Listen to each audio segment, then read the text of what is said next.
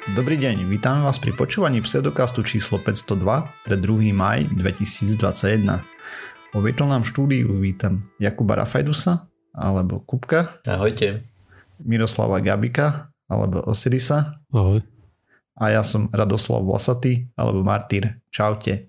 Sme podcast do vedia a skepticizme, vede sa nevenujeme profesionálne, tak ak nájdete nejaké nezrovnalosti, píšte na kontakt@pseudocast.sk. My sa následne opravíme v niektorej z nasledujúcich častí. Ďakujeme. OK. Niekedy tak rozmýšľam, jak by bolo na svete dobre, keby existovala technológia, čo by nám umožnila to intro nahrať, aby sme tu nemuseli sedieť cesto. Každú časť. Hej. Nad tým som rozmýšľal aj ja a potom by tam trebalo nahrávať čísielka do toho a tak. Ale no, asi... Mohol by si to inak zoradiť. Sa najprv predstavil, si tam odverklikoval ten disclaimer a nahrávka by začala iba toto je čas 502 pre taký a taký deň. OK. Tak by som... No dobre, navrhol by som, že by sme sa na tým mohli zamyslieť. Mohli by sme sa, hej. A nemusíš si lámať jazyk za každým nad tými slovami. Áno, na druhej strane mne už to prišlo ako taký nahrávací folklór. Hej. Však nie, to sa skopem pri normálnej vete, ktorú už viem naspamäť, vieš, proste. Lebo už vieš dopredu, čo má ísť a potom jazyk je rýchlejší než... mozog, alebo mozog je rýchlejší než jazyk, whatever. No, by sa tam dal dať aj ten, vieš, tá znielka rovno. Sa s tým nemusel babrať a ušetril by si možno aj 20 sekúnd pri strihaní. Ale nie, lebo aktuálne synkujeme stopy podľa toho pozdravu. Áno. To je tiež pravda. Tak nič. Takže si nepomôžeme nijak raz asi. O 200 častí ti to navrhnem znova a znova mi pripomenieš, prečo to nerobíme. Ej no. No dobre. Mali sme veselý týždeň. Či ne? Či smutný? V Číne? Či čo? V Indii prestúpili na raketovú krivku, čo sa týka covidu, ne? No hej, tam to vyzerá skoro ako taký Dyracov impuls. Hej, neviem, či som to tu spomínal v podcaste, sa mi zdá, že sme to tu tak trošku načrtli v staršom, že sa tam boli kúpať. Som sa vás pýtal, že či ste videli tie fotky. Sa mi zdá. Alebo to som sa niekoho iného pýtal, už ani neviem. Asi možno okrajovo. Hej. Hej, že o 2 týždne to uvidíme na grafe, no tak wow, až tak som nečakal. Hej, ale skôr si myslím, že to nie je úplne kvôli tomu, ale že je to jedna z tých vecí, že tí ľudia sa boli kúpať v tej rieke, to bolo v rámci nejakej púte a to je proste... tak to majú tie očistné rituály. Áno, teraz. Áno, a to je skrátka iba tá manifestácia toho, že vykašľali sa na nejakú ochranu, na nejaké tie opatrenia. Povedali si, že, lebo ináč ako je pravda, že Indiu to doteraz, tak nechcem povedať, že obchádzalo, ale že mali dosť dobré čísla. Obchádzalo. Hej. Mali dosť dobré čísla a potom si povedali, že máme dobré čísla, nič sa nám nestane a teraz sa stalo. Mm-hmm. Je to bieda. Takže tak, no. Potom sme mali nejaký kurz matematiky politický, taký nedobrý úplne. Takže nedobrý. Vzorec použil správny. Len čísla. Neviem, o čo hovoríte teraz. Náš bývalý pán premiér, terajší poslanec Robert F. počítal obsah kruhu. PR na druhu. To som nezachytil. Ano. Tak lebo niekto údajne v nejakom, nemám presné info, ale že v nejakom článku bolo, že má balkón taký, na ktorom by pristal vrtuľník, tak on sa snažil dokázať, že nie. Áno. Pričom si robili z toho zabavku, že má väčší balkón ako väčšina ľudí byt. To je pravda. On má balkón. Mu chýbal. Dobre, jeho balkón... Nechýbalo mu nič. Pristal by na to vrtuľník. Hej, asi záleží od toho, že aký, ale... Pritom taký ako ten menší. Ako... Áno, áno. Asi nie záchranársky si myslím, ale nejaký by pristal. Pritom ako on to kreslil, tak ukázal, že on má vlastne 3 balkóny. Hej, že tuto mám taký malý balkónik, tuto mám taký prechodový balkónik a tuto mám taký väčší balkónik. Hej, on to nazval balkónik, ale má to 9x11 metrov, proste 99 metrov. Je o 20% viac, ako má rozloha mojho nového trojizbového bytu. Tak on má iba balkón. No. No dobre, ale... A to v ktorom kaštieli teraz býva? On nebýva, on býva momentálne tiež v nejakej bytovke. Aha. A akurát... Dobre, ale no, nie toto som chcel riešiť, ale pointa bola tá, ako tam manipuloval s tými číslami, hej, že to proste zaokrúhľoval hore-dole, to je jedna vec. Ale vieš čo, to mi neprišlo až také hrozné, že zaokrúhľoval, no tak nech zaokrúhľuje. Čo mi prišlo veľmi zvláštne. Potom tam porovnával nejaké iné veci, hej, lebo dajme tomu, že na to, aby si pristal niekde s vrtuľníkom, tak potrebuješ mať priemer kruhu nejaký, hej, a to znamená, že keď máš balkón 1x100 metrov, tak tam s vrtuľníkom nepristaneš, hej, lebo proste... Áno, áno. To je pravda. Hej. Hej. A podobne. No, proste tá časť, ktorú má 90 metrov, cez 90 metrov štvorcových, hej, má proste 9 metrov na šírku a 9 11 na dĺžku, či koľko tam bolo? 9x11. Vieš, proste sú vrtuľníky, ktoré majú rotor menší ako, respektíve na jachtách máš pristávacie plochy pre vrtuľníky, ktoré sú menšie. Hej.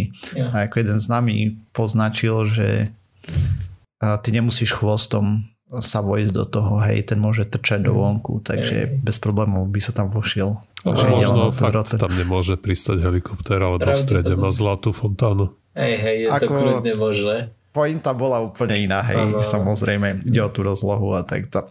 Neviem presne, o čo tam išlo. Akože ja chápem, že kvôli ukážke no budíš, ale čo ma naozaj vytáčalo, bolo to, že on sa snažil vypočítať, že aký polomer kruhu by si dokázal, neviem, polomer kruhu, hej, vypočítal, akože o tom ušlo. Tak on si vypočítal obsah štvorca, alebo teda nejakého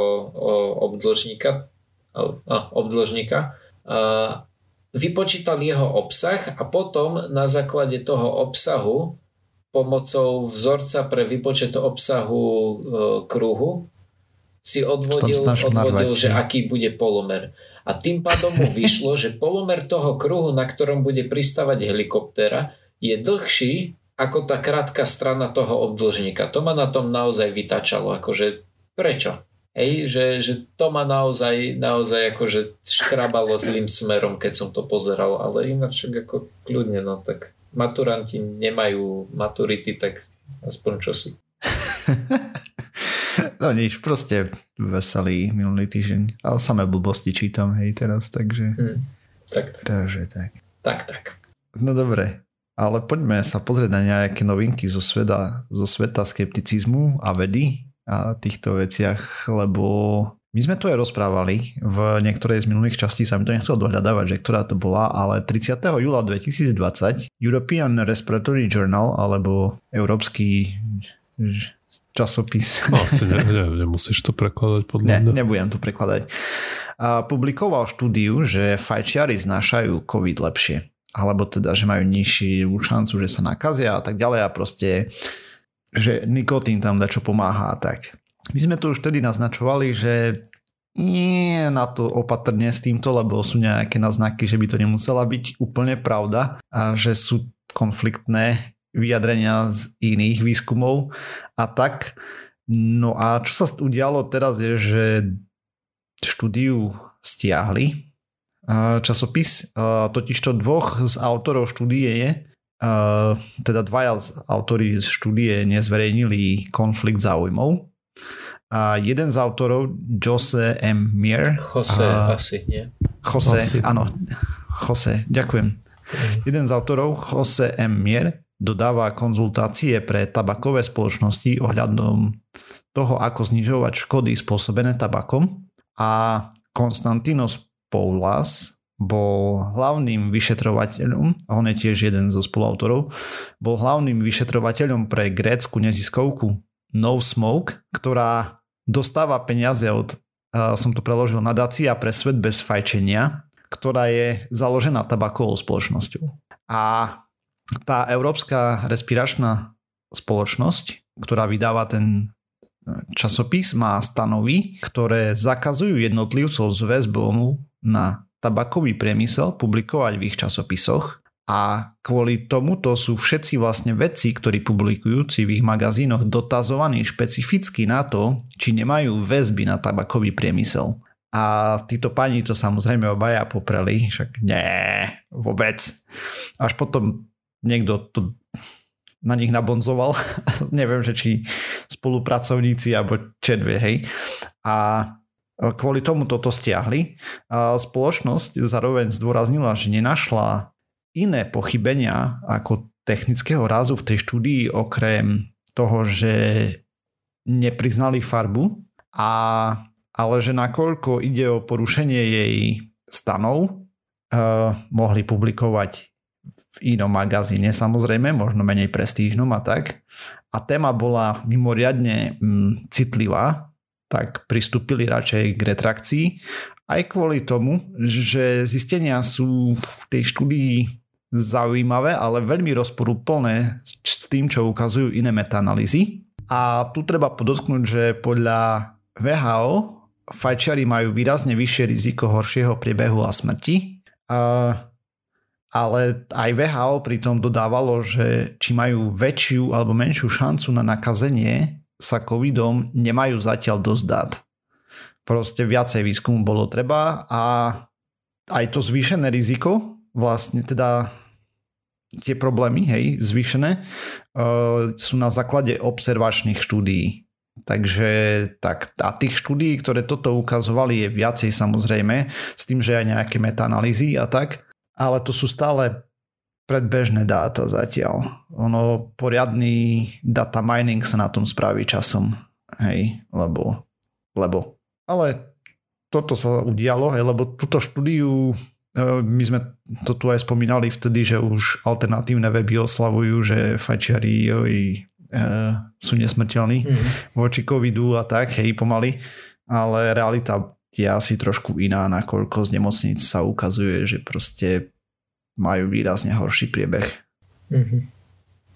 Teda výrazne, nezanedbateľne horší. Áno, tak kto by to bol očakával, že ochorenie plúc môžu fajčeri znašať horšie. Tam bolo aj také, že proste čo som pozeral nejaké metaanalýzy alebo tak, stále z predbežných dát a všetky tieto veci, ako no už ubiahol ročík, ale tam stále observačné štúdie a podobne, tak tam sa ukazovalo aj také, že v jednej štúdii trošku porovnávali, že aká je šanca, že budeš mať príznaky, hej, že budeš mať bezpríznakový priebeh, a u fajčiarov to bolo horšie, to znamená, že skôr si mal už tie aj normálne príznaky, nielen tie ťažšie. No, takže toľko zo sveta skepticizmu trošku. A teraz poďme sa pozrieť na nejaké zaujímavé vecičky zo sveta vesmíru, lebo Perseverance maká o 106 a má na opasku ďalšie prvenstvo. Získal ho 20. apríla 2021. Experiment sa volá Moxie, o tom sme tu spomínali, a má produkovať kyslík a vyprodukoval 5 gramov kyslíka, čo by stačilo na 10 minút dýchania astronautovi. Samozrejme, toto je demonstračná technológia a týmto sa vlastne stal prvým experimentom produkujúcim kyslík na inom svete, teda planéte alebo mesiaci. A je to demonstračná technológia, zatiaľ vyzerá úplne super. Ďalšie pokusy o produkciu budú v budúcnosti. Oni teraz vlastne čo potrebujú je zmerať, ako sa bude účinnosť meniť časom tej produkcie, hej. Že proste, neviem, napadá tam prach, čedvie, hej, tie aktívne látky, čo to robia a podobne, sa degradujú, alebo neviem presne, hej. No ale všetko je to príprava samozrejme na budúce misie, lebo pevne dúfame, že raz ľudia budú chodiť po Marse. No a jeden tonový Moxie by dokázal vyprodukovať asi 25 tón odvojky, teda kyslíka, a teda okysličovadla pre návrat na Zem. Samozrejme aj pre dýchanie, hej, ale hlavne ako raketové palivo. Á, vidíš, tak to mi napríklad vôbec nenapadlo, že to je celkom dôležitá vec, na ktorú by sa ten kyslík využíval. Dýchanie? Nie, práve, že to okysličovadlo. Že to dýchanie, akože tým tým pomerom hmotnosti, ktoré by sa produkovali, že to dýchanie by možno bolo len také akože vedľajšie, vieš, že tu máš tonu a môžeš dýchať 10 rokov, ale tuto potrebujeme 15 tón na to, aby sme mohli odletieť. Alebo viacej. Samozrejme, že tam je ešte kopec technických problémov, hej, to nielen vyprodukovať ten kyslík, ale aj natlakovať ho do nádoby a tak, ale to by išlo už, hej. A potom oni tu hovoria, že jednotonový Moxie, no ja neviem, ako jednoduché je to škalovateľné, hej, ale to už vedia tí ľudia, čo dali to vyjadrenie, ale no, dajme tomu, že rád by som to videl najprv, lebo aj o baterkách sme tu mali kopec podcastov, nie? Čo sme spomínali stále, že keď to funguje v nano, tak neznamená, že to bude fungovať v makro nejako ekonomicky a technologicky. Tam kopec problémov môže nastať. Ako Moxie je už samozrejme není nano, hej, to je normálne zariadenie, má pár kilóček normálnych, ale kilečok. Ale samozrejme od tony je to mega ďaleko. No a potom ešte zostaneme na Marse, lebo sme tu spomínali prvý let Ingenuity, zabral 39 sekúnd, hej, to bolo len to vznášanie, potom bol druhý, o ktorom sme nerozprávali, ten si už trošku polietal, 52 sekúnd, testovali pohyb do stran a tak ďalej, a teraz bol tretí let, kde už naťahuje krydelka, teda brčulky, z 0,5 metrov za sekundu zrýchlil na 2 metre za sekundu, a uletel vzdialenosť 50 metrov a potom návrat a vo výške cca 5 metrov, dĺžka letu 80 sekúnd, preletel okolo 100 metrov, hej. Sú z toho krásne fotky a bude aj video, ale keďže to pred 3 dňami bolo, tak ešte chvíľu potrvá, než ho doťahajú, lebo krásnu kameru má, 13 megapixelovú, len ten objem dát je potom aj patričný, hej, z tých videok lietania. Viem, že sme sa o tom už Viem, že sme už nejaký ten čas tomu venovali, ale by ma zaujímalo, že kebyže si tak... Viem si predstaviť, že napríklad Apple by si takto zaplatil pri nejakej tej ceste alebo nejakom tom vesmírnom programe, že a teraz budeme fotiť kamerou z iPhone 12. Vieš, že jednak by ma zaujímalo, že aké fotky by to produkovalo.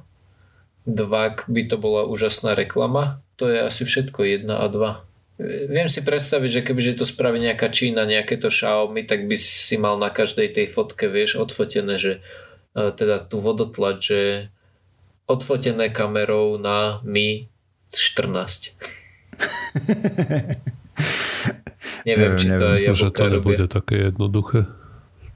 No toto práve. Všetky tie komponenty, čo dávajú do vesmíru, tak musia byť brutálne otestované. Áno, veď toto preto práve. Preto tam nie je, hej, tá najmodernejšia technológia, ale musí mať niekoľko rokov, hej, v prevádzke. No veď samozrejme, tomu ja rozumiem. Ale vieš, čo sa môže stať?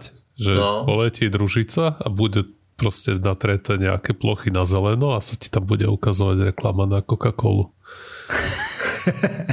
Alebo proste nejaká personalizovaná reklama, hej, že na Slovensku to bude Kofola. Hej, len tak mimochodom, že tie prenosové rýchlosti z Marsu sú od 500 bitov za sekundu, závisí ako je ďaleko, do 32 000 bitov za sekundu. Čiže 32 kilobit. Tak to by ma potom zaujímalo, že aké tie komprimovacie protokoly a mechanizmy používajú, keď oni odtiaľ posielajú HD video. Maximum, čo máš, je 32 kilobit. Vieš, že HD video môže mať napríklad to z toho pristania, veď to mali na druhý deň. A ak to malo giga, tak to máš proste záležitosť veľmi dlho. To mi nevychádza. No, presne. Počkaj... Akože takto ja nehovorím, že to tak nie je. Je dosť možné, že napríklad HD majú iba fotky a video je nejaký 3GP. Ale... Môže byť HD, ako ja som ho nevidel, ale môže byť HD a môže byť 10 FPS. No, veď toto práve, že... No, oni to robia tak, že prenášajú 2 megabity za sekundu na orbiter a ten má potom lepší výkon, hej, samozrejme. Ale priama komunikácia, ale nemám tu teraz presné čísla, koľko má ten orbiter, na ktorého to posielajú. že tých 500 až 32 000 by bolo, keby rovno chcel hovoriť so Zemou, ale cez tie rôzne relays, že je to rýchlejšie.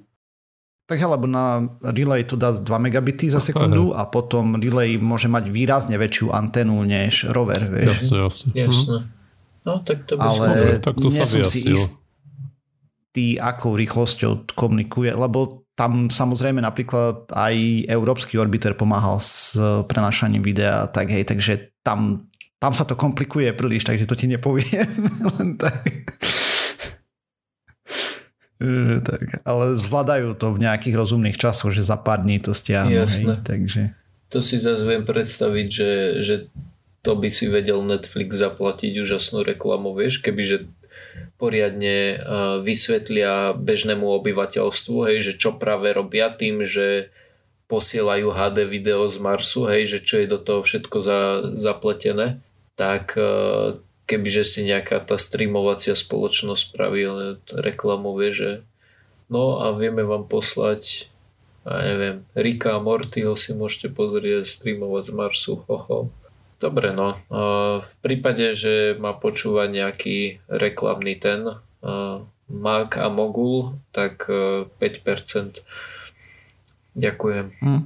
No, ale vyslovene o tom celý článok, hej, na NASA a tam rozberajú, že proste orbiter cca 8 minút je viditeľný, ako preletí ponad a za tú dobu prenesie 100 až 250 megabitov data z roveru na orbiter a rovnakých 250 megabitov by zobralo prenos na Zem 20 hodín, hej, takže zároveň ten orbiter vidí Zem 2/3 orbity, takže cca 16 hodín denne, takže tam kopec ďalších je výhod.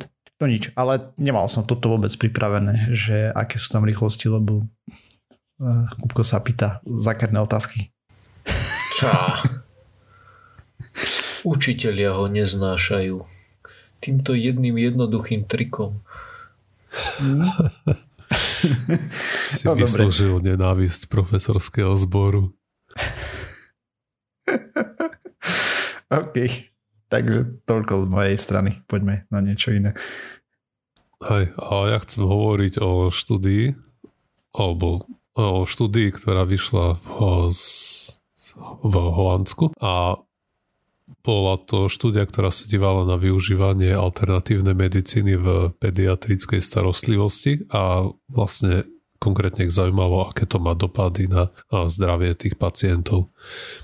Takže oni využívali nejaký systém, ktorý tam v Holandsku majú.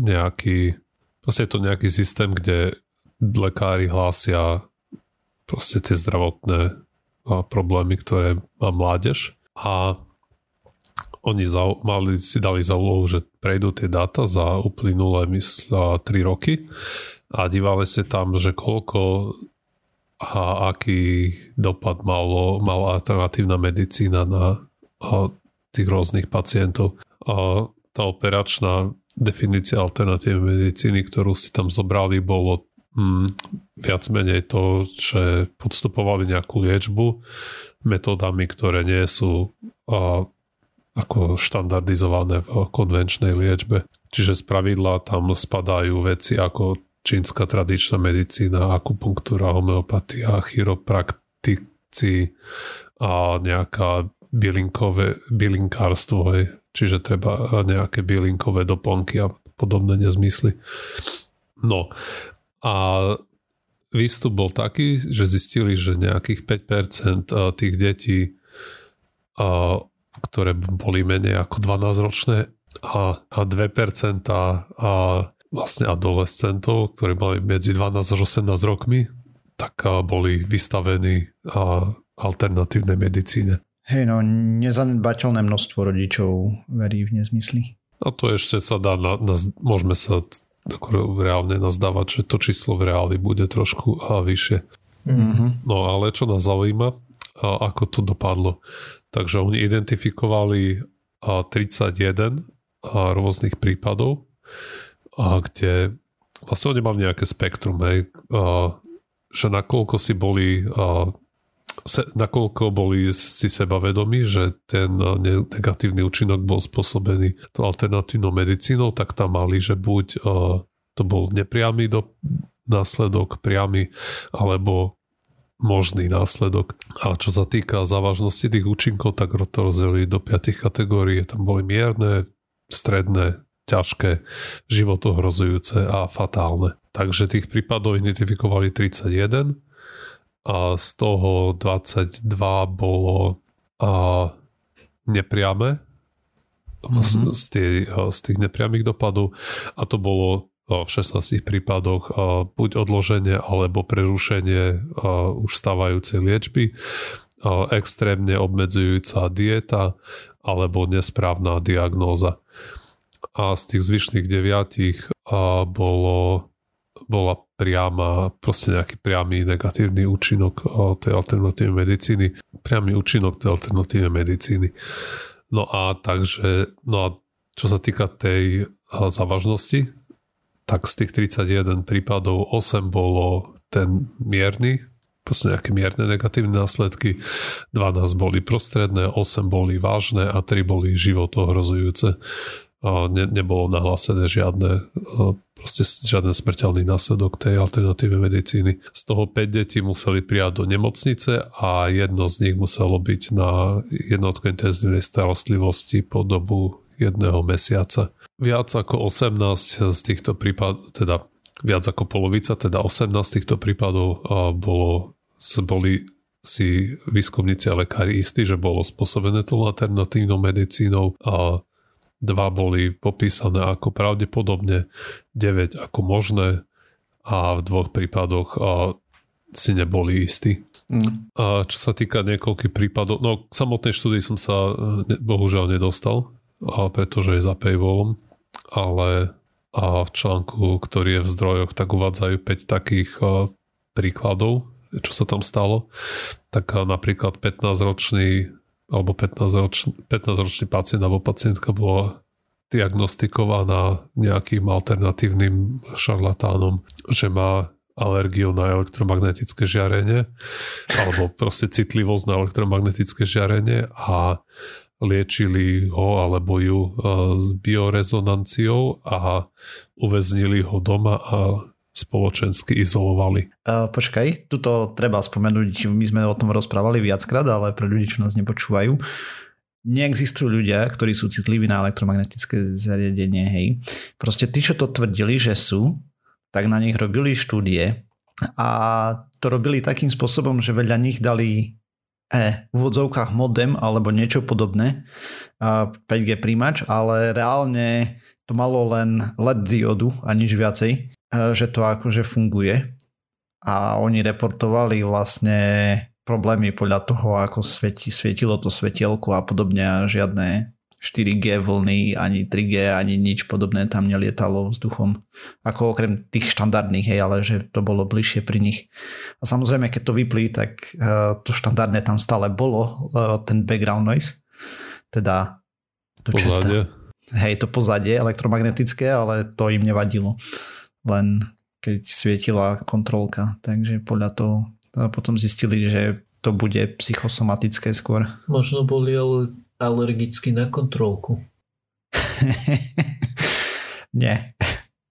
Na druhej strane treba len akože asi taký disclaimer povedať, že my si uvedomujeme, že tým ľuďom je naozaj reálne zle, že ich to, bolí alebo čokoľvek. Hej, teda, samozrejme. To nie je spôsobené tým žiarením, ale tým, že oni majú taký pocit. Príznaky sú skutočné, ale nie je to spôsobené týmto. Ja. A potom ďalší, čo tu spomínajú, je, že 8-ročný pacient mal nejakú poruchu štítnej žľazy. Tie predpísané lieky mu nahradili nejakým bylinkovým prípravkom. A ďalší 14-ročný mal zápal slepého čreva, tomu sa vyvinul, alebo mu to prepuklo až do septického šoku s multiorgánovým zlyhaním a kvôli tomu, že proste nedostal liečbu a pokúšal sa ho liečiť homeopat, čiže prakticky nedostal liečbu. Počkaj, on mal zápal slepého čreva, on to liečil homeopatikami, hej? No. Wow. A to by ma zaujímalo, že či toto je, že už spätne, že ja neviem, že našli sme niekoho, kto sa liečil alternatívnou medicínou a teraz nám povedzte, hej, že kto sa tak liečil, alebo že či reálne ho videli počas tej liečby a že kto vie, kedy dostane sepsu. Ne, oni ho nevideli počas tej liečby. Tam už bolo... Vieš, on keď dostal tú sepsu, tak už potom asi neriešili homeopatika, ale normálnu lekáreň, hej. Alebo teda normálnu medicínu. Že pohotovosť a IR a všetky tie veci okolo toho, vieš. Asi, vieš, potom sa to dostalo. Pokiaľ hlásili iba bolesť brucha, tak ho zobrali rodičia za homeopátom. Áno. Ale potom, keď tá situácia začala byť kritická, tak vieš, zavolali zachránku. No jasné. Aj to je klasika. Potom homeopaticky vybrali to slepé črevo.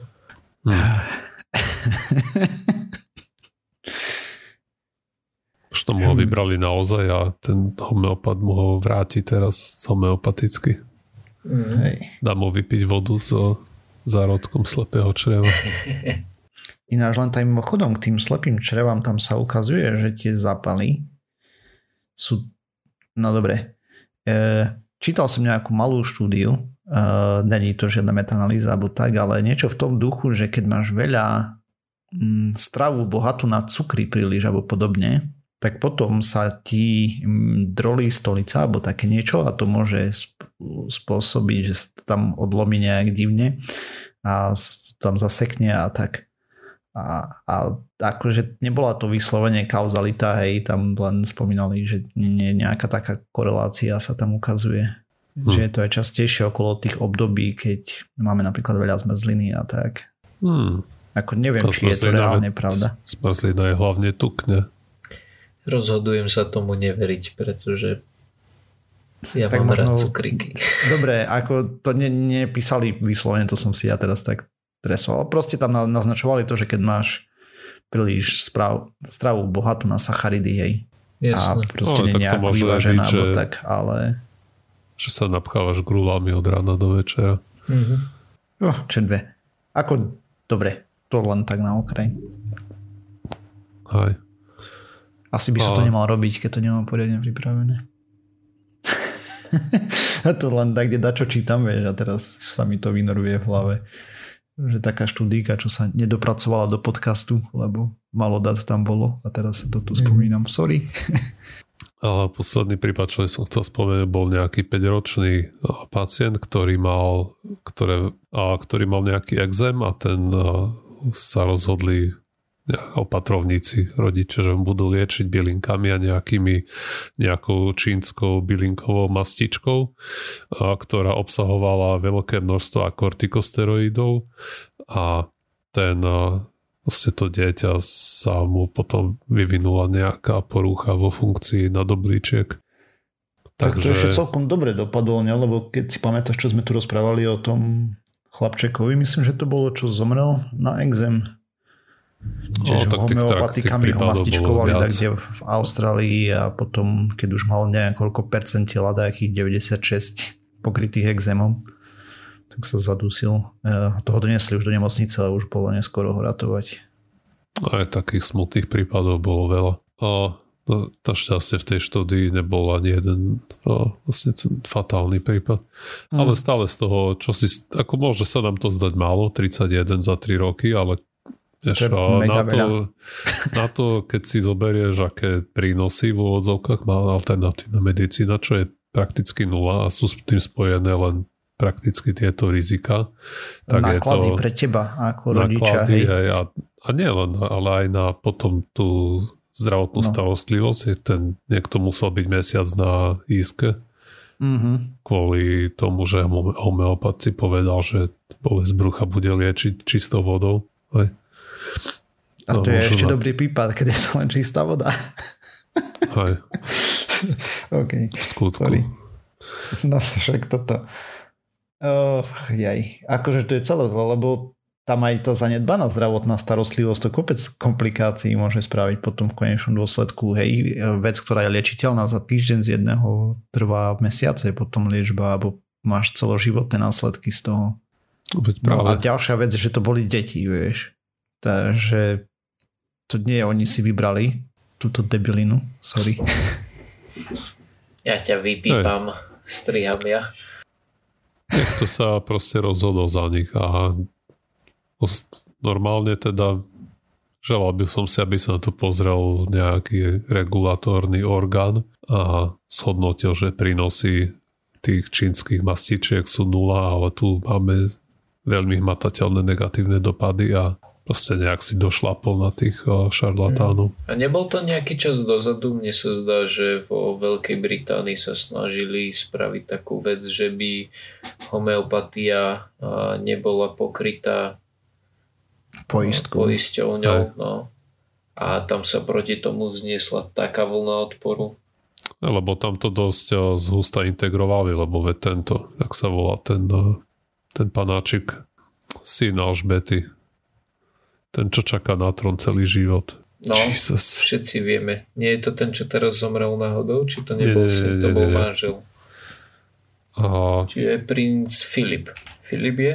Nejaký princ? No, on zomrel. Ten Filip. Okej.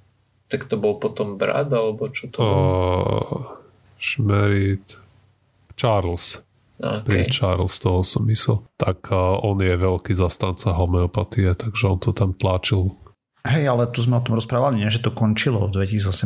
Hej, tak dajak. Hej, jo, ale sa to podarilo vyhodiť, myslím, z toho, ale stále vieš, to v tom systéme je, hej. Tí, čo boli naučení chodiť za homeopatom, tak za ním chodia, proste si to platia z vlastnej kapsy. Že už to není v tom NHS, National Health, whatever, service. Asi. Hej, proste sa to neprepláca, tá liečba, hej. Mhm. Nie len, že sa nevypláca, ona sa ešte aj neprepláca. No, aspoň už na tom tie štátne orgány neparticipujú. Teraz tam musí človek sám asi to zaplatiť. Len stále je to, vieš, keď spravíš nejaký taký návyk, vieš tým, že chápeš. Ja tomu rozumiem, ale aspoň sa im niečo podarilo. Je to rozhodne krok správnym smerom. Mm-hmm. Ešte treba urobiť ďalších niekoľko krokov. Napríklad to úplne zakázať. Asi aj. Budeš mať ilegálne homeopatické kliniky, kde presne ti budú predávať čistú vodu za abnormálne sumy. A presne v lepšom prípade čistú vodu. A celkom ma prekvapuje, že zrovna ty sa staviaš za to, aby niečo úplne zakázali. Že ja chápem, že to nechceme, a bolo by dobré spraviť to presne tak, že nepoďme to podporovať, ale myslím si, že v momente, ako niečo zakážeš, zvlášť ak je to nejaká takáto alternatívna hovadina, ktorá má za sebou strašne veľa. Ináč, Martír, teraz ti to spravilo ten zvuk, to čo to je? Skype? Alebo čo? Výťah. Okej, dobre, lebo my sme ti s Osirisom stále nadávali, že si nevypínaš Skype. Hej. A to bol výťah. Okej. Hej. Sorry. No, v poriadku, akože nič sa nedeje, len toto bol práve ten výbuch. Bývam na 8, hej, a takže tu je hneď ďaleko aj motor. Jasné. Takže to je počuť, keď ľudia chodia. Žiaľ, neviem to. Vedel by som, ale mám taký pocit, že by ma nemali susedia radi, to je jedna vec, a druhá neviem, či to nie je dokonca trestné, takže nie. Pozri, ja mám na dverách takú tú vysačku, že nerušiť nahrávam, tak mohol by si skúsiť dať, že nepoužívať výťah nahrávam. Hej, no. Na každé poschodie rozlepiť, hej, 8 poschodí. Tak. Jo, presne tak. Môžeš na domovej schôdzi navrhnúť, že každý týždeň by ste si mali dávať hodinku bez výťahu, ako v rámci športu, že všetci po schodoch budete chodiť. Sa zaviažete vždy stredu od 17:30 do 18:30. Ja potom presunieme nahrávať. No potom budeme vedieť, že nemôžeme presúvať na... Nemôžeme cvičiť so stovkou Košičanov. Hey. OK. Rozmýšľam, že o čom som rozprával predtým, než nás vyrušil výťah. Že sa čudoval, že Martír chce zakazovať čosi.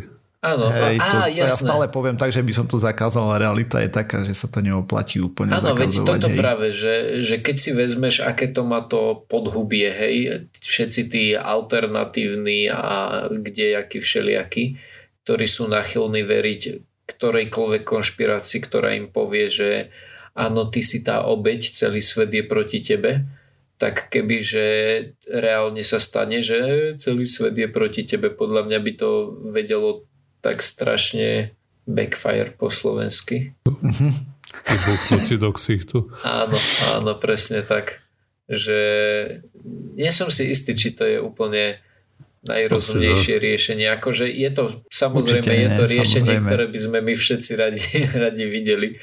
Ale asi nie úplne tak. Ja sa tak povzdychnem, hej, že by som to zakázal. Ale zase na druhej strane, keby to bolo úplne marginalizované v spoločnosti, vieš, tak by si ľudia možno uvedomili, že to je somarina. Jasné, takto. Minimálne to treba nie stavať na rovnakú úroveň ako ozajstné lieky. Hej, že mať to v lekárni je blbosť. No určite by to malo byť zakázané mať tu v lekárni, hej. Nech je na to, že musíš ísť do špeciálneho obchodu, tak kde to dole. Áno. A tie by boli za 7 horami, za 7 dolami. Presne, že by si mal len povolené lokácie, kde môžu byť, a najbližšie mesto by muselo byť vzdialené 100 km na každú stranu alebo 200, vieš, alebo tak. Tako, vždy keby si to zakázal, tak určite používanie dramaticky klesne. A podľa mňa si povedať, že no tak nezakážeme, nedá sa to zakázať všetkým, tak to nemá zmysel. To nie je podľa mňa dobrý argument. Áno, s tým s tebou súhlasím, len moja otázka bola tá, že či by to dramaticky kleslo. Ak áno, tak aj retrakt. Určite. Ja si myslím, že sťahujem svoj predchádzajúci výrok. Podľa mňa, vieš, to normálny človek by sa proste nešiel do ulic byť za prístup k homeopatii. Že tam určite bude nejaká veľmi hlasná skupinka, ale tých nebude veľmi veľa. A necháš ich, nech sa vyvrešťa pol roka a môžu na to zabudnúť. A všetkých ostatných ľudí to prestane baviť po čase. Jo, tak tradične. Aspoň tak sa nazdávam. Nie, ja by som to spravil ináč. Že dobre, tak si majte homeopatiu, ale len homeopatiu, a normálnu liečbu nedostanete. Ako je to veľmi antihumanné, ale ono by potom veľmi rýchlo zistili, že tá ďal cesta nevedie. No nezistili práve, že. Lebo to je ten problém zase so zdravotnou starostlivosťou. To vieme z minulosti. Keď to nebolo regulované, tak ti predávali hociaké kraviny, čo vydávali za lieky, a ľudstvo to nedokáže zistiť ako užívateľ. Tak ale uvidíš, že potom môže spraviť krásnu prípadovú štúdiu, hej, že koľko, aké majú, čo ja viem, priemerný vek dožitia, nejaké priemerné zdravie, vieš, vyrátať z toho, potom. Ale to ti nejak nepomôže. Novoderenia. To nebude mať na nikoho žiaden dopad. Blbosti rozprávam len tak, že by sa nepovedalo. Ako takto by to bolo zaujímavé sa pozrieť na dáta, ale proste to, či lieky fungujú a či sú bezpečné, to je niečo, s čím sa slobodný trh nedokáže vysporiadať. Určite nie. Lebo to vieme z nedávnej histórie, že kým to nezreguluješ, tak sa s tým nevysporiada. Hej. Ale kokainové kvapky, kamo.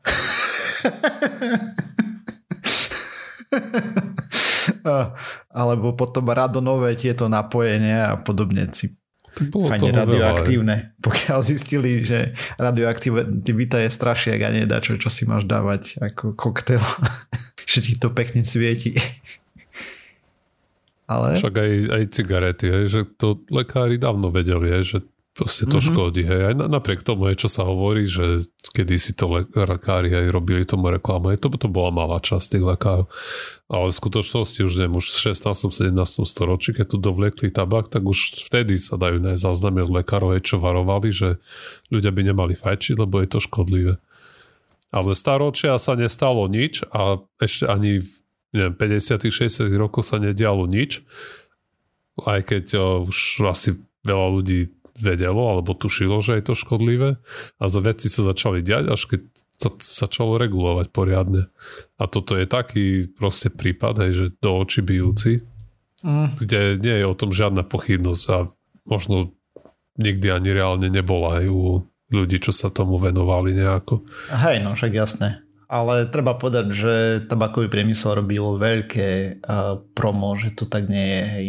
Však pravda, aj že presne ako platil vlastné štúdie, ktoré... Hej, presne ako robí alternatívna medicína. Mm-hmm. A to isté by robila homeopatia, keby si to chcel zakázať. Jasné, že v tom sa točia veľké prachy, tak budú klásť veľký odpor. Miliardy. Akože brutálne miliardy. Hej. To sme tu aj spomínali niekedy výročné správy Bojronu, nie a tak. Že toto, kým sa to, ako ja tiež nemám rád, keď sa štát pchá veľmi do veci, kde akože nie som veľký fanúšik toho, aby štát kontroloval všetko, ale niektoré veci proste vieme, že tá regulácia to je menšie zlo. Hej no. A v tomto prípade, neviem, možno, že by to stalo za to vyskúšať. Aj. Zakázať homeopatiu aspoň. Čo je akupunktúru, hej, čo vieme na 99,99%, že to proste keď to má nejaký účinok, tak negatívny. Buď v zmysle v tom, že hej, sa neskôr človek dostane k lekárovi, alebo mu takto aj šarlatán odporúči neužívať ďalej lieky, ktoré má, alebo priamo hej, nejakú škodu to napácha. To sú veci, o ktorých už dávno vieme. Už len treba to zakázať a sa pozrieť aj, čo sa stane. Podľa mňa. No jo. Som zvedavý, či sa toho dožijeme. No, asi nie. Ak budeš užívať homeopatiu, tak nie. Ja som tento týždeň našiel takú zaujímavú štatistiku o sobášoch. OK. A keďže je to niečo, čo sa ma bytostne dotýka, tak som si povedal, že o tom niečo viacej pohľadám a niečo som našiel.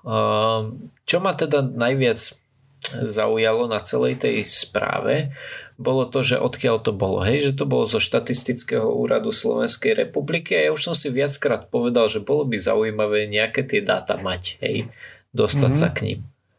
No a konečne som prišiel na to, keď som sa do toho trošku hlbšie pozrel, že ono sa to naozaj dá, aj keď sú tie dáta niekedy že nepekné, tak k veľa z nich sa dá dopatrať. No a teda začneme tým, čo som uvidel, a síce, že počet sobášov na Slovensku v roku 2020 klesol, že rapidným spôsobom oproti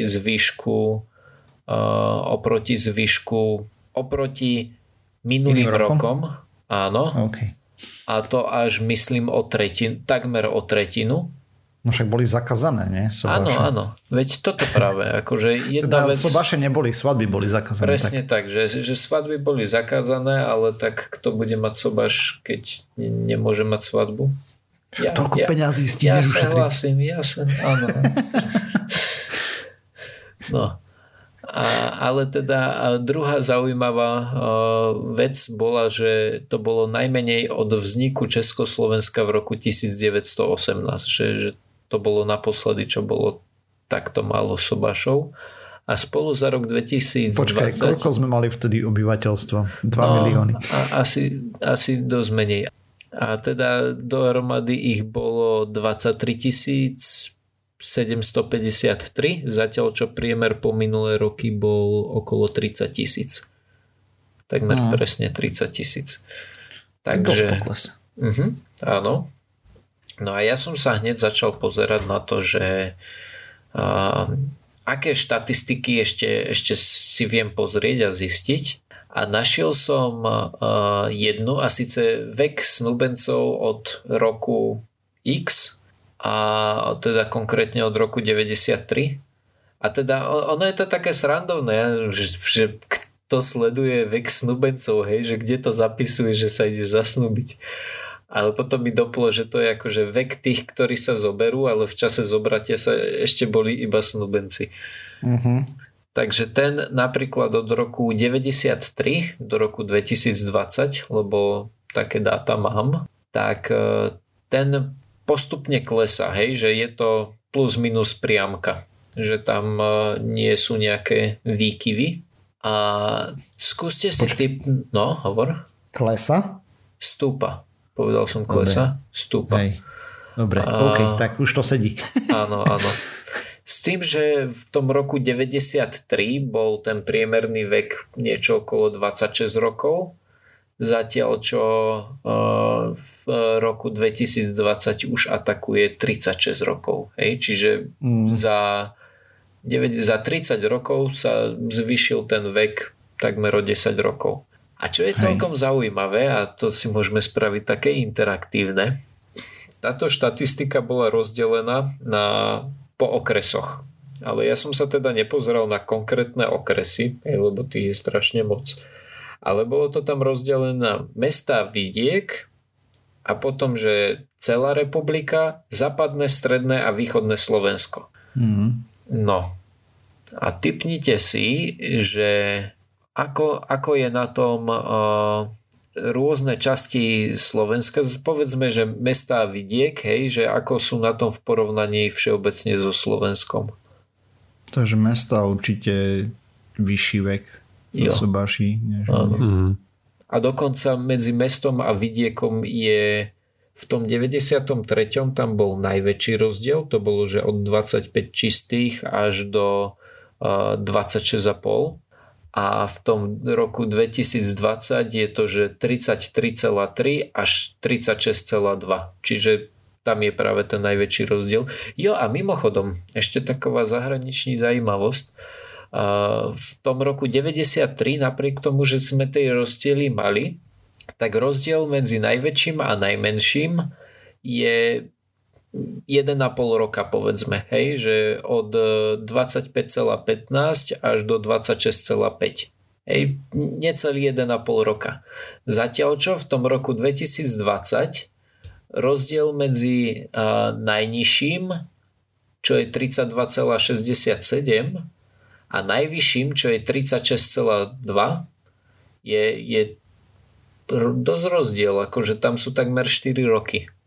Že sa to tak celkom rozchádza medzi tými jednotlivými oblastiami. Stále vedú mesta a hneď po mestách je to teda západné Slovensko a východné Slovensko a vidiek sú zase tie s najnižším vekom. A keď nie vedú, hej, ja by som to nenazval vedenie, ale že tam je ten najstarší priemerný vek a ten najnižší je zase na východnom Slovensku a vidieku. Je také zaujímavé. Mm. Ešte ďalšia zaujímavá vec bola, že v roku 2001 a 2002 nemáme údaje pre jednotlivé časti, sú údaje iba pre Slovensko ako také. To by ma zaujímalo, že čo sa tam udialo, prečo v roku 2001 a 2002 sú údaje iba za celé Slovensko, či tam bola, ja neviem, nejaká zmena v zákone alebo niečo. Ne. Ako to bolo year 2K, vieš? Ja ju Y2K? Áno, áno. Y2K. Bug. Môže byť. A sa opečovali rok 2000 a 2001 a 2002 už nie. Hej.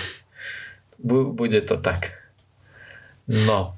A potom ďalší zoznam, ďalšia tabulka. Taká zaujímavá je ten pomer všeobecne obyvateľstva. Hej? Že máme muži a ženy spolu a máme rodinný stav, že spolu, slobodný, ženatý alebo vydatá, rozvedený a ovdovený.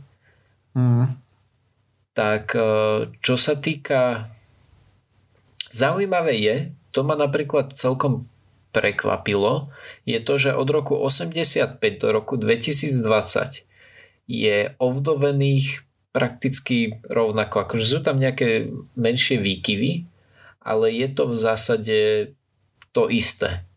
Čo mi populácia je plus minus stabilná na Slovensku, nie? Nejako extrémne nerastie. To fajn, klesne. Ale očakával by som, že aj keď možno, ak je to spolu s tým, že... Priemerný vek dožitia až tak nestúpol na Slovensku zase. To je zase zdravotná starostlivosť. Áno, ale skôr mi ide o tú zdravotnú starostlivosť v tom zmysle, že by som očakával, že tí ovdovení budú vtedy, keď mi niekto umrie skôr.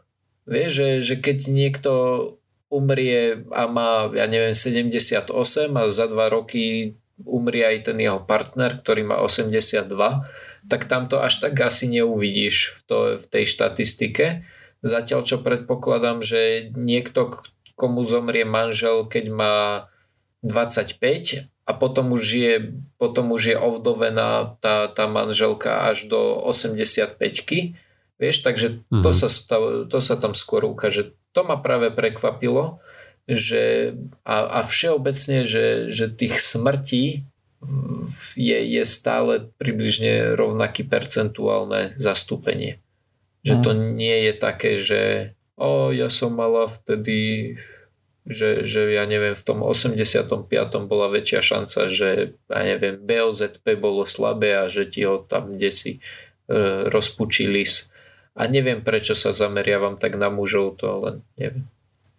Čo by ináč bolo zaujímavé, kebyže sú tieto štatistiky dlhšie, napríklad 1913, tak by bolo zaujímavé vidieť to vzhľadom k vojnám, ktoré boli.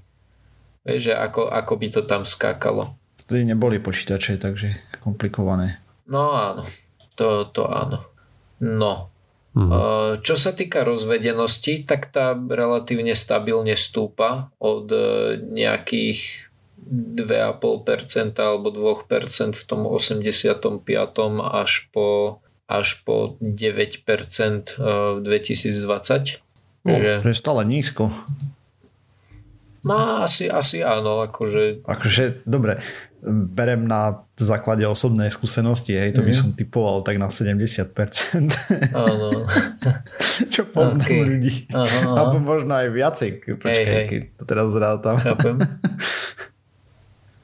Čo je zaujímavé, je to, že slobodní sú tiež relatívne stabilní. Akože je tam nejaký náznak rastu, ale to je o 3% alebo o 2% v priebehu 40-50 rokov. Zatiaľ čo ten pomer tých ženatých vydatých, ten klesa.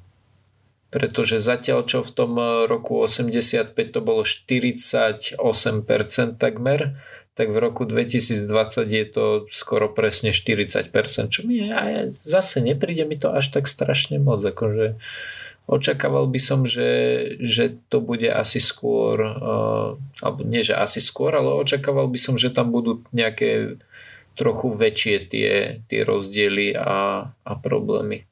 Jo.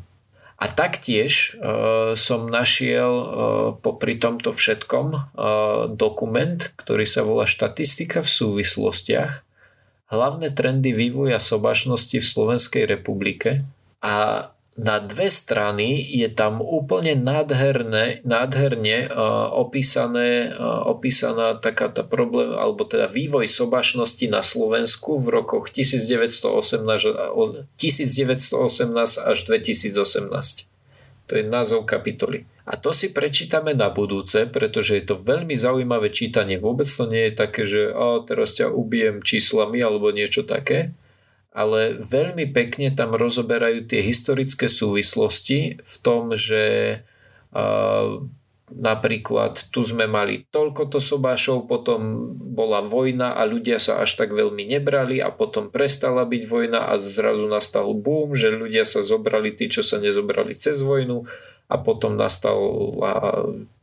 potom prišli socialisti a ľudia sa zase nebrali a potom sa začali, lebo prišli pôžičky pre mladých a tak ďalej. Veľmi zaujímavé čítanie, ktoré vám prečítam na budúce. A napríklad, dobre, tak skončíme cliffhangerom. V roku 1919 bola hrubá miera sobašnosti 16,5 promile. Čo to znamená, je, že na 1000 obyvateľov pripadlo 16,5 sobáša v roku 1919. Na 1000 16,5. Koľko by ste povedali, že to bude v roku 2018, že to bolo v roku 2018? Ja poviem, že menej. Lebo určite 1919 si hovoril však. Áno. Tak to všetci po vojne hurá išli do toho buď vhupnúť, alebo práve nemohli vhupnúť, lebo poumierali. Tak. Ale tipnem si, že menej. Áno, a podstatne menej. V roku 2000... Čo to? Že... Koľko sa tam hovorím? 0,016 bolo predtým, to teraz 0,002. No predtým bolo... Dobre, vtedy bolo 16,5 sobáša na 1000 obyvateľov a teraz v 2018 koľko sobášov na 1000 obyvateľov? 4, je moja 8. otázka. 5,7. Čiže ste relatívne presne sa obaja trafili. Čiže takmer 8 na 1000 obyvateľov. A tu je ten trend... Počkaj, si ro 5,7 či koľko? Áno, 5,7. Okay. To je bližšie k 4 ako k 8. Áno. Ale tiež je tu taká relatívne jasná tá klesajúca tendencia. Aj keď napríklad v roku 2013 to bolo iba 4,7. Hej, to boli možno ešte tie krízové roky, neviem. Tak typujem. Po 2008, nie? Tam sme... Práve, že 2008 bolo 5,23. Ale potom bolo až ťažšie. A 2009 bolo iba 4,8, 2010 4,6, 2011 4,7. A odvtedy to rastie 4,8, 4,9, 5,3, 5,5. Teraz bude koronový rok, takže... No áno, ale vidíš, tento rok je teda... To ma k tomu priviedlo k celej tejto téme, že najmenej od roku tých 1918. Ale čo to spraví, vieš, že teraz sa všetci akože počkali. A čo to urobí s tými zaočkovanými rokmi? Áno, rok 2021 a 2022. Kto vie, že či tam bude nejaký nárost? 21 ešte veľmi neasí, bo... Áno, veď práve to, že... Bieha to, že skôr 22, keď to chceš nejak normálne naplánovať a tak. Asi áno. Štatistiky. Som celkom zvedavý, áno. Áno. A napríklad taká zaujímavá, ešte som videl štatistiku, ale nemám ju tu už otvorenú a teda je pravda, že tie štatistiky sú len také nepríjemné tabulky, tak som sa to snažil v Exceli hádzať do grafov a všimol som si, že napríklad potratovosť každým rokom rastie, čo tam bola tá štatistika, tak naozaj každým rokom je viacej, nie je oveľa, hej, sú to akože 10%, ale by som očakával, že tiež niekde to dosiahlo nejaký vrchol a potom to postupne bude klesať, ale naozaj rok čo rok viacej. Nie oveľa, ale pár. A toto, že diagnostika sa zlepšuje a skôr vidíš nejaké vrodené poruchy a podobne. Hej. Áno. Takže tam tiež zaváži nemálo. Tak. No dobre, ale myslím, že sme vyčerpali všetky témy na dnes. Okidoki. Takže sme sa... nemám hovoriť ovky-dovky. Si to mňa robia kolegovia srandu. Mladší. Hej. Prečo? Neviem. Ale to, že prečo práve tí mladší, že či to bolo v nejakej rozprávke, alebo... Neviem, asi to niekto používať. A to je jedno. Musíš začať používať normálne prekliato. Dobre, takže sme sa dopracovali na záver tejto časti. Ďalšia časť znova o týždeň. Nájsť nás môžete na www.pseudokast.sk. Píšte nám na kontakt @ Pseudokast.sk. A okrem toho sme na sociálnych sieťach, Facebooku, Twitteri, iTunes, Spotify. Ak nás chcete podporiť, lajkujte, zdieľajte, dávajte pačiky a všetky tie somariny. Dobre, ďakujeme. Čaute. Čau. Ahojte.